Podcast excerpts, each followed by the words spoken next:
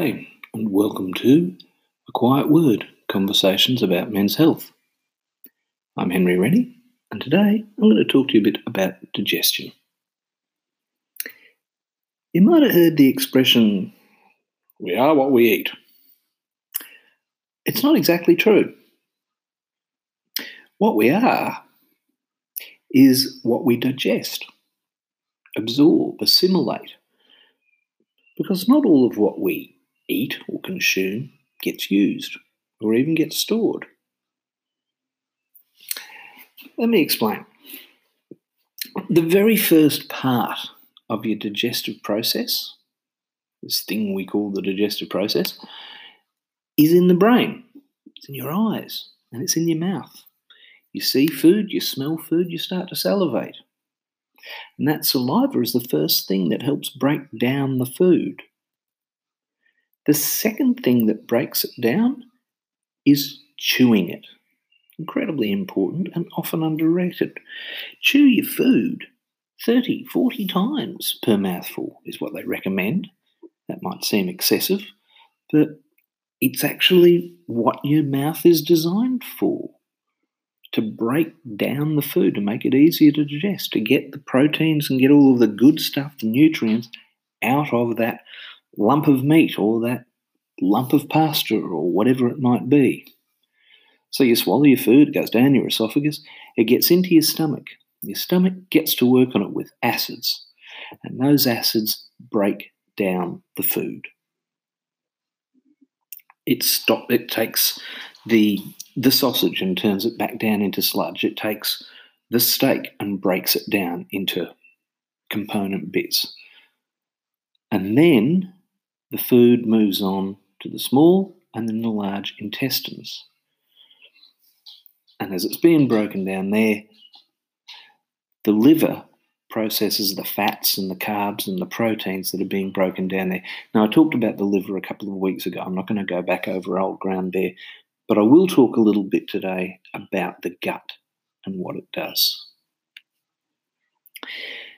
75% or thereabouts of your immune system is located in your gut. You might find that hard to believe, but that, that's where it is. This is, and that's why so much disease is actually gut based. So many of the things that go wrong in different parts of our body are coming from your intestines. Not from your nose, not from your skin, but from your gut. The biggest defense that you've got there is the incredible environment full of microbes and bacteria that live there. They don't go, ew, it's a good thing. It's a good thing. It's a good thing that that environment of bacteria is as huge as it is. There are something like a hundred trillion bacteria living in your gut. That is more than there are. There are more microbes in that number than there are stars in the Milky Way. It's the most dynamic ecosystem on this planet. It's brilliant. And you're carrying it around with you behind your navel.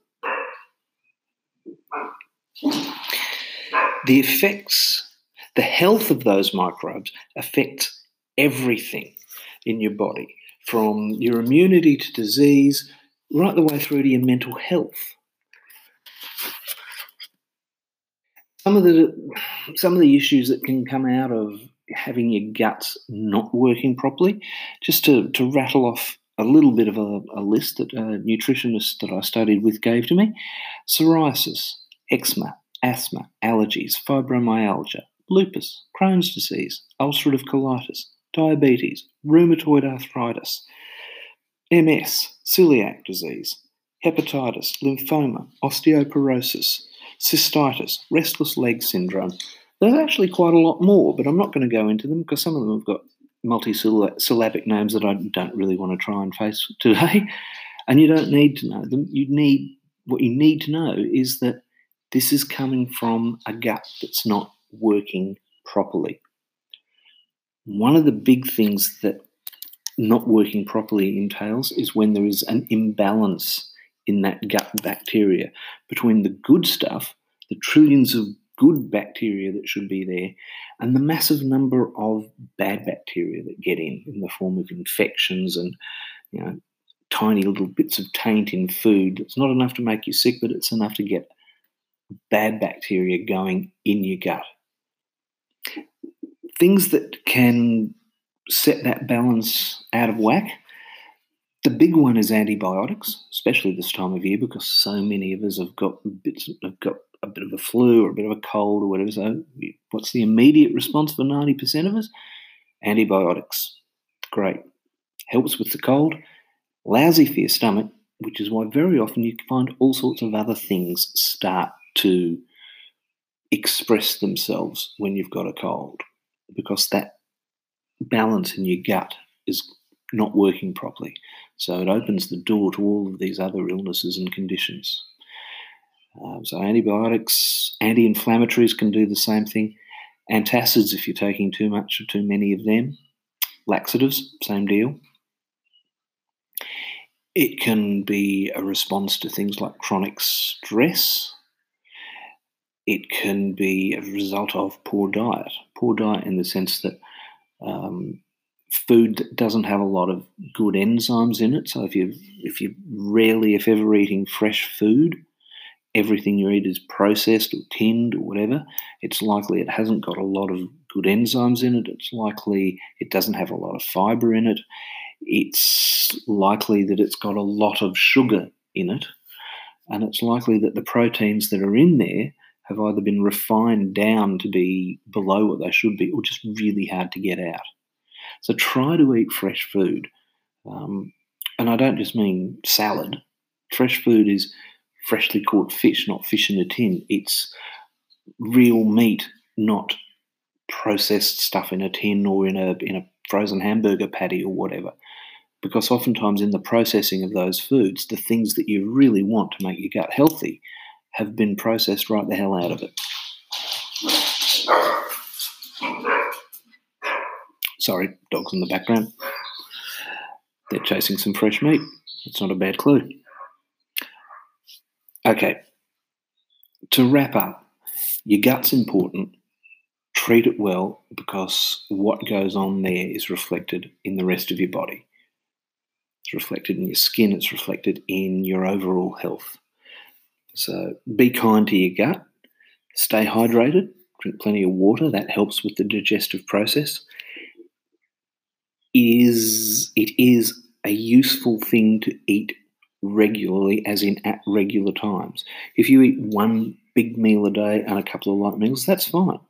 If you eat three substantial, not huge meals a day, that's equally fine. It doesn't matter so much what the pattern is, as long as there is a pattern. Try to stick to that as much as you can because your body's systems get into a routine then and digestion simply works better. Like I said, chew your food. Don't just gulp it down. He says, looking out the, out the door at the dogs that have just gone running out, they can hoover a bowl full of meat in seconds flat. That's because they have very different digestive systems to us. If we tried to do that, we would be very sick. I won't say as sick as a dog. And investigate some probiotics and prebiotics because they're going to really help with the balance of those bacteria, bacteria, bacteria in, so that it will just work more effectively. Remember, 90% of all the nutrients that you require are absorbed in the small intestine. So, the healthier you can make that intestine and the healthier you can make that, what they call the microbiome, the the environment of bacteria that live in your gut. The healthier you can make that, the healthier you'll be. Okay, hopefully that's made some sense to you. If you've got questions about it, drop me a line. Go to the Facebook page, Men's Health the Quiet Word. Send me a message, put up a post, ask a question. Whatever I can do to answer, I'll do. If I don't know the answer, I'll go looking for you. So until next week, Stay healthy, look after yourselves. Cheers.